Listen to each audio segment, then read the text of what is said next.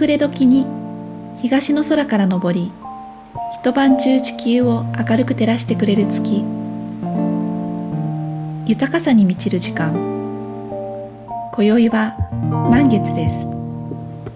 こんにちは、中里園子です。山口彫子です。日々を無理なく心地よく自然のリズムに寄り添い過ごすためのヒントをお届けするムーンテイルズ。今日は素敵なゲストをお迎えします。さまざまな才能と魅力あふれる魔法使いたちから、私たちは日々たくさんのことを学ばせてもらったり、ヒントをいただいています。そんな方たちをゲストにお招きして、ここでお話を聞いてインスピレーションと生きていく上での知恵を分けていただこうと思っています。今日のゲストはクリスタルヒーリングを教えるスクールと天然石のショップを経営して、クリスタルやさまざまな自然界のスピリットのサポートを受けて、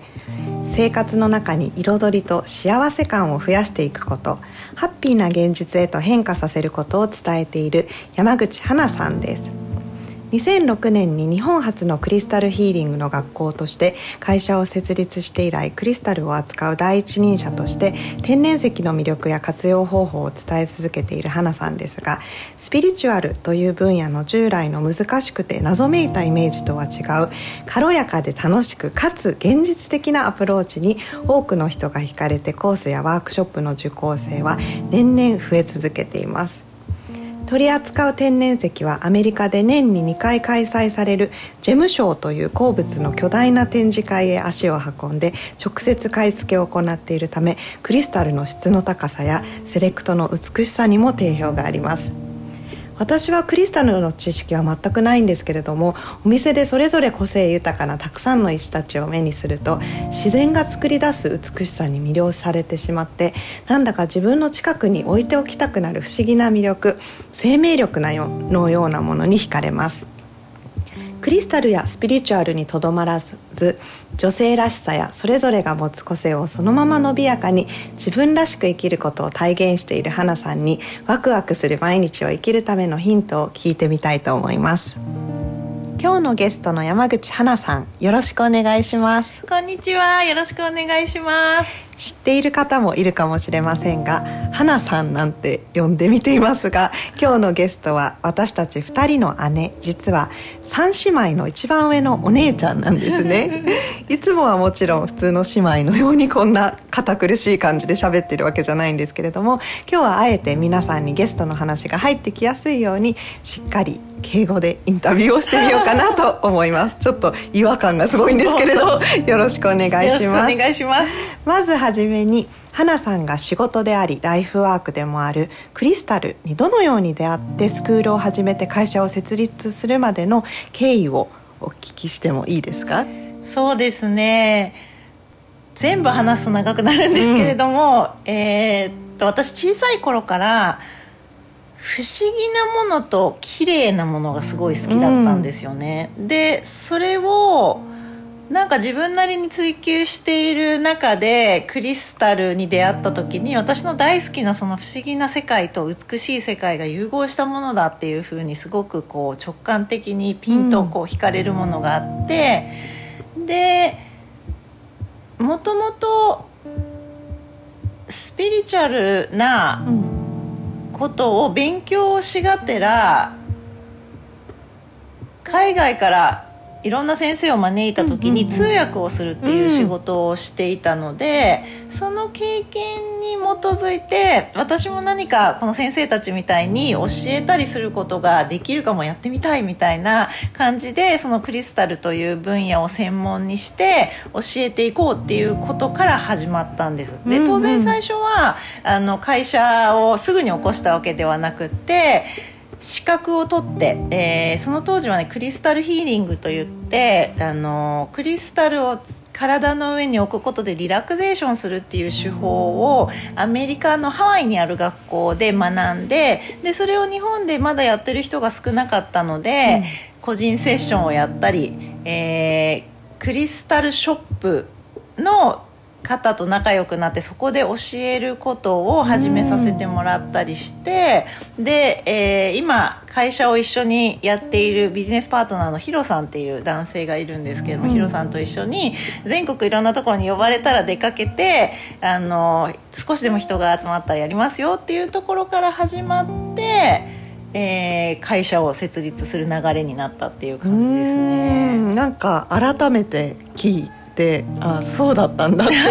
思いました。そうですね、なんかこう、この流れを全体的に話すっていうことはもしかしたらなくって、ね、もちろん姉妹だったので、私が何かやってるなっていうことは、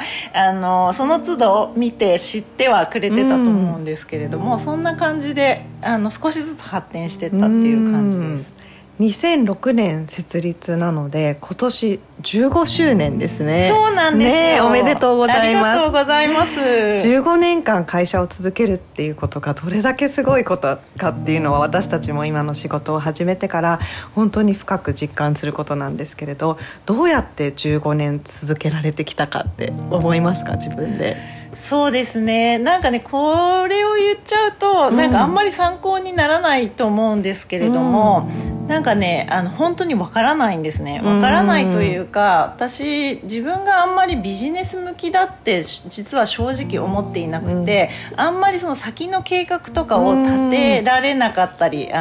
自由がこうなくなるのが嫌だみたいな感じで、こうきちっとこう経営計画みたいなのをあえて立てないようにしてきたんですよね。だからこの状態でどうやって15年続いてきたんだろうっていうのは正直何度も自分でもすごい不思議に思うことなんですけれども、まあただ一つ言えることとしたら、常に自分がすごく興味があることを実際やってみようっていうその行動力だけはなんか本当に発揮してきたなっていう、そんな感覚はありますね。なんかすごい今参考になりました。2つすごいなって思ったことがあって、15年間やっぱり常に興味があるものがあり続けるっていうことがまずすごいこと、それが多分いろいろと変遷していったり、ずっと続いてるものも両方あると思うんですけど、それがすごいなって一つ思ったことだし、あとそれをやっぱりこれは本当に近くで見ていて思うんですけれど、これ面白いって思った瞬間に行動に移してるっていうのを本当に間近で見てきて、私たちも負けちゃいられないみたいな感じで急いで後を追うようにすぐやってる姿っていうのは本当に目の当たりにしてきて、すごい尊敬している点です。すごい嬉し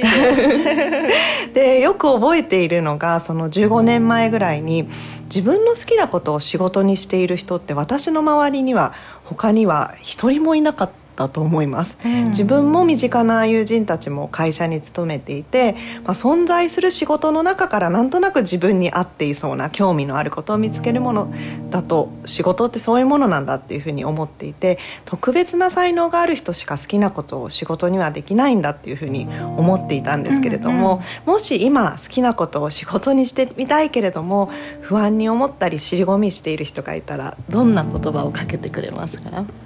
そうですね、私は逆に大学の時に就職活動をした際に、なんか自分が好きな仕事、本当にやりたい仕事ってその既存の仕事の中にないっていうことにすごい愕然としたんですよね。みんなすごくこう疑問に持たずに、こういう業種に興味があるとか、こういう仕事やってみたいとか、そういうことを言ってたけど、ないよ、なんかないって思ってる自分ってどっかおかしいのかな、なんかこう大丈夫なのかなみたいに思った時があって、その時は普通にその中でもちょっと興味があるかなっていう会社に就職したんですけれども、その後に自分が好きな分野の勉強を、クリスタルにつながることの勉強をしてた時に、もしかして既存の仕事の中から選ばなくってもいいのかもみたいになった時に、すごく自由さを感じたんですね。で、なんか15年前に比べてさらに今は本当に多様化してて、多分15年前になかった職種っていっぱいあると思うんですよ。本当そうですよね。だから多分今はより自分の好きなことが始めやすい時期になってるなと思うし、それがこう周りの人の目から見てそんなのありえないんじゃないのとか難しいんじゃないのって言われることだったとしても、自分の情熱がコンパスになってそれをフォローしていくこと、それに従っていくことで切り開けていく道って本当に多様化してるなっていうふうに思うし、なんかね、小さな一歩から始めるのが結構大事かなっていうのは思います。なんか無謀に今の仕事を完全に辞めちゃって何かをするっていうよりかは、なんか仕事ももちろんすごく今の自分をサポートしてくれてることとして感謝をしつつ、その与えられた時間とかそのお金の中でなんか一歩でもいいから自分の夢に近づける行動が、今週何かできるだろう、今日何か一つできるだろうかとか、そういうことをやっぱり諦めずに続けていくことがすごく大事なことかなって思いますね。ここもやっぱり行動ですね。そうですね、やっぱり一歩一歩でいいから足を止めないっていうことがすごく大事かなって感じです。素晴らしい。さて、ここからはクリスタルについてお聞きしたいと思うんですけれども、天然石であるクリスタルは初めは綺麗だなって眺めているだけだったんですけれども、徐々に私にとっては自然に触れ合うことに近い感覚を持つようになりました、うんうん、クリスタルは私たちにとってどんなサポートをしてくれる存在なんですか？まさに今言ってくれたように、自然の一部なんですよね。で、多分グリーンスムージーっていう分野は植物を主に扱っていると思うんですね、うん、フルーツとか、お野菜とかで、それも自然の一部なんだけれども、その植物がなる土台になってるのは地球で、私たち人間が暮らしてる土台になってるのも地球で、クリスタルっていうのはその地球のかけら、地球の一部っていう感じなんですよね。足元にある私たちが生きていくのに本当に欠かせない土台の一部が、鉱物であり石であり、それは人間の寿命に比べるとはるかに長い何万年とか、ものによっては何億年とかずっと形を変えず存在し続けていて、私たちがここで暮らしていくために必要なミネラル分っていうのを持っていて、それがその常に見えないところで私たちを支えてくれているっていう、その安心感みたいなのをすごく持っているのがクリスタルっていう存在なんじゃないかなっていうふうに私は感じてるんですよね。なんかこんなに分かりやすくクリスタルの存在を説明してもらったの初めてだなと思ってなんかすごく何なんだろう、不思議な存在、綺麗だし、なんか確かに持ってると安心感、落ち着くっていうのがあるんだけど、でもそれってなんでなんだろうっていうふうに思ってたことが今ちょっと分かったような気がします。で、昨年ホリスティックジャーニーのために4つの季節の始まりにその時期をサポートしてくれるクリスタルを花さんに選んでもらって、ムーンボックスに入れてメッセージとともにお届けしました。その時の反響が予想以上で、クリスタルが届くのがすごく嬉しいとか楽しみっていう声が多くて、私たちもすごく嬉しかったんですけれども、その反応ってなんかどういうふうに思いますか？すごいびっくりしました、私も結構びっくりして、なんか嬉しいけど、みんなどうしてそんなにクリスタルにワクワクしてくれたんだろうっていうのがなんか思うところってありますか？うん、そうですよね。なんか私もなぜびっくりしたかっていうと、私のスクールに通ってくれてたりショップに来てくれてたりするお客様はもともと石に興味があるっていう方がほとんどなんですよね、だから自分でもその石のことをいろいろ勉強してたり調べていく中で、うちのスクールやショップを知ったっていう方がいるので、それはすごくそうなんだっていう感じなんですけれども、一見多分もしかしたら自分では石のことに興味を持ってなかったかもしれない人がムーンボックスの中で石を受け取った時に、あ、なんか石って綺麗だとか、石ってなんか心惹かれるって感じてくれたことがすごく嬉しいなっていうふうに思いました。でそれがなんでかなっていうふうに自分でもちょっと考えてみたところ、やっぱりさっきお話ししたことともつながってるんですけれども、自分がこの地球に存在していいんだっていう、そういうなんか大いなる安心感みたいなのを、その石とこう向き合った時にキャッチする能力をみんなが本当は持ってるんだと思うんですよね。みんな人間も自然の一部だから、自然の中にいるとすごく心地いいって本来は感じる体を持っているんだけど、でもそれが現代のこう特に都会に住んでいるとなかなかその感覚ってなくなって、すごく人工的なものでに囲まれるっていう状態が増えて、その昔の人に比べて自然に対するこう敏感な感覚がなくなったって言われたりもするけど、でも本当は体は知っていて、その体が箱を開けてこう見た目に何だろうこれ気になる見たことないっていうものに触れた時に、あ、なんか私も自然の一部でこの石も自然の一部で、なんか分かり合える、通じ合えるみたいなことをもし感じてくれたとしたら、それは本当に嬉しいことだなっていうふうに思いました、なんかまさにその通りかなって思ったのが、ホリスティックジャーニーに参加してる方たちって、月の満ち欠けの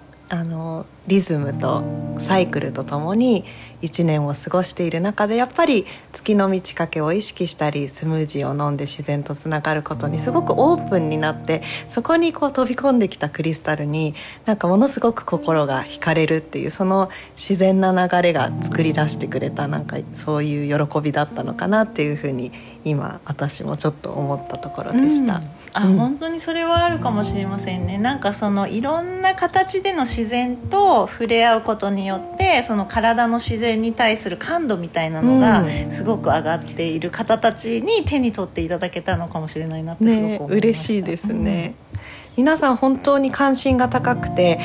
どういうふうに使ったりとか活用したらいいんですかっていう質問があったんですけれども、手元に素敵なクリスタルを持っている人がいたら、使いた方とか、あとクリスタルの存在を日常の中で楽しむ簡単な方法があったら教えてください。そうですね、多分一番活用しやすい方法っていうのは、なるべく見えるところに置いておいたり、もし持ち運べる形だったり大きさだったりしたら、ちょっとポーチの中に入れて持ち運んでみて、一日の中でなんかちょっと疲れたなとか、リフレッシュしたいなとか、気分を変えたいなっていう時にこまめに石に触れてあげるっていうのがおすすめですね、石って私はさっき地球のかけらっていう風に言ったみたいに、1個あるだけでもミニパワースポットのような存在だって思ってるんですよ。だから別に自分がそれに注目しなくっても、自分の環境に置いておくだけでも、そこにこう自然エネルギーの場を作り出してはくれてるんだけど、そこに自分が積極的に自分からもアクセスしてみようっていう風にしていくと、そのナチュラルパワースポットを自分が意識して浴びるみたいな状態になるので、そんな感じで使ってもらうのが一番いいんじゃないかなと思います。目に入るところに置くっていうのが大事ですね、そうですね、なるべくこう、クリスタルが目に入ってきて、自分からなんかこうペット感覚でおはようとか今日もよろしくねとか話しかけてももちろんいいと思いますし、自分からちょっとほんのちょっとでいいので交流をしていくっていう使い方、それから体に置くっていうのもすごいおすすめです、クリスタルヒーリングってそういう風にやるんですよね。そうです、最初はね、石の意味とかどこに置いたらいいかとかは全然気にしなくて大丈夫なんですよね。石を見てて、あ、今日はなんかちょっとこう胃の調子が悪かったからお腹のあたりに置いてみようかな、うん、でもいいし、今日なんかちょっとワクワクしてなんかハートがときめいたから胸のところに置いてみようかなとかね、そんな使い方でいいと思います。うん、楽しいですね、うん、これから初めてクリスタルに触れる人にはぜひ質の高い美しいクリスタルに出会ってほしいなっていうふうに思うんですけれども、洋画にあるハッピーハッピークリスタルショップという花さんのお店には世界中からやってきた大小さまざまなものが豊富に揃っています。そして1月21日22日に釣りオブライフで開催するムーンマーケットにも花さんセレクトのクリスタルを持ってきていただいて、小さなポップアップフォーチュンクリスタルショップが2日間オープンします。マーケットにはどんなものを持ってきてもらえますか？そうですね、今回はやっぱりホリスティックジャーニーに合わせたクリスタルをちょっといろいろセレクトしていきたいなっていうふうに思ってます。なんかね、実際石に触れていただくと、うん、ただこう写真で見てるよりも全く違う感覚が呼び覚まされると思うので、皆さんに気軽に触れていただけるような石を多めに用意したいのと、あとはちょっとねまだ石よくわからないから何を買っていいかわからないっていう方もいらっしゃると思うので、そういう方に向けては一言メッセージ付きのおみくじクリスタルなんかもご用意したいなと思ってます。楽しみです。初日の1月21日金曜日は花さんもお店に来てくれます。クリスタルのことを聞いてみたり直接お話ししたい方はぜひ21日の金曜日を狙っていらしてください。さて、今日もう一つ聞いてみたいと私が個人的に思っていたことがあるんですけれども、ここのところよく姉妹で集まると話をしていて、私にとってすごく気づきになっているテーマの一つなんですけれど、自分にとって何か不快なことや逃げ出したくなるような恐れとか心をこうシャットダウンしてしまうようなことが不意に起きるっていうことって、生きていたら誰しもあると思うんですけれども、そんな時を花さんはすごくチャンスみたいな感じで捉えるようなことをよく言っていて、そのことについて少し、そういうふうな状態になった時にどんな対処法をしているのか、そして、そのチャンスってどういうことなのかっていうことを今日最後に聞きたいなと思っているんですけれど。そうですね、このことも、話し始めるといくらでもお話できることなので、なるべくシンプルに今日はお話したいなと思うんですけれども、ちょっとスピリチュアルな話になるんですけれども、私たちが人間として生まれてくる、この私というあなたという人間として生まれてくるっていうことは、魂が新しい体験をしたいって、いう意図のもと生まれてきてるって私は信じているというか、そう捉えてるんですよ。でももちろん本当にいろんな捉え方があるのでそれには限らないと思うんですけれども、私が生きていく上でそういうふうに捉えてることが捉えてみると面白いっていう感じなので、そう捉えてるんですけど、ただ、大人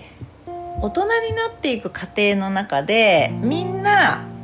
自分ってこういう存在だ、こういういいところがあってこういう悪いところがあるってことを頭ですごく学ぶんですよ。で、それは悪いことではもちろんないんですけれども、でもその頭で過去の経験に基づいて学んだことだけに縛られてると、そこから拡大がない状態になるんですよね。私はこういう人間としてずっと生きていきますみたいになるんですよ。で、そこでさっき言ってくれた不快なこととか、恐れとか、逃げ出したくなることがやってくる時って、その自分が作り出した私ってこういう人間だっていうその頭で作り上げた自分の制限を壊すものがやってきたっていう状態なんですよね。だからそこで殻に閉じこもって、だってそれ苦手だし見たくないしやりたくないしってやるのも全然 OK なんだけど、そこにはもっと新しい体験をしたいっていう方向に行くわけではないっていう感じになるんですよね。だからそこであえてなんか不快なものがやってきた、すごい怖いんだけど、ここで一歩自分の殻から出るためになんかいつもとちょっと違う行動はできないだろうかっていうチャンスとして捉えると、自分の中でこれは悪い出来事とか嫌なことを言われたっていうことが全部オセロがひっくり返るように、これもチャンスこれもチャンスこれもチャンスっていう風にしていくことができるっていう感じなんです。もちろん言うはやすしなので、私もそうは言ってるけど、ああもうこれすごい嫌だっていうことはいくらでもあるんですけど、その時にすごくおすすめしたいのは、一回ね全部そういうことが起こった時に頭でわーって考えて、どうやってやろうとか、こうなんでこんなことが起こったんだっていう、こうわーっていう頭の動きを一度止めたいので、深呼吸を3回する。で、もし石がある人は、私はこういう時に石ってすごいサポートになるなって思うんですけれども、石を持ってる人、クリスタルを持ってる人は何でもいいので、石をグッと握って、握った状態で3回深呼吸する。そうすると自分の頭の中のこう枠にとらわれてた部分が一度リセットされるし、石を持ってることでしっかり体とつながって大地とつながるっていうことがすごくサポートされるので、その状態でいつもの私だったらやらないことを、本当に小さいことでいいから一歩やってみよう。なんかこう体を伸ばすとかでもいいです。多分不快なことが来る時って体絶対硬くなってるんですね。なりますね。なので一回力抜くみたいな。で力を抜いてからなんか取り組んでみようみたいな、そういうことをするのが自分のその作り上げた、狭いこうパターンだったり枠組みだったり制限をほんのちょっとずつ壊すっていう言い方あれかな、その制限をほんのちょっとずつ開いて、そしてこう魂がすごい意図してた新しい体験、新しい自分にもっと出会っていくっていう、そんなチャンスにつながっていくんじゃないかなと思っています。なんかね、それを聞くと本当にワクワクするし、なんかその練習を積み重ねていく1年にしたいななんていうふうに私も思ってるんですけれども、最後に、今行きたい場所どこかありますか？そうですね、私はフランスが大好きなんですね。でコロナの前までは毎年フランスに行ってたので、また、海外旅行ができるようになったらフランスの、南仏、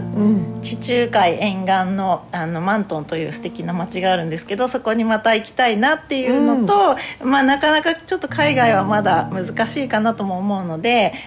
ここ数年山登りにハマっていまして、ね、すごい毎週のように登ってますね。そうですね、冬はちょっと夏ほどではないんですけれども、やっぱり山の上で大自然に触れるのが大好きなので、今年もいっぱい山登りできたらいいなと思ってます。ありがとうございます。もっともっと聞きたいことが山ほどあるんですけれども、ぜひ今度はホリスティックジャーニーの参加者向けにクリスタルについてより深く聞くワークショップをお願いしたいななんていうふうに思っています。ぜひぜひお願いします。素敵なお話をありがとうございました。ありがとうございました。いつも感覚を全開に、日々の気づきを一つ一つ丁寧に受け止めて、さらに自分を通して解き放つことによって生き方を表現している山口花さん、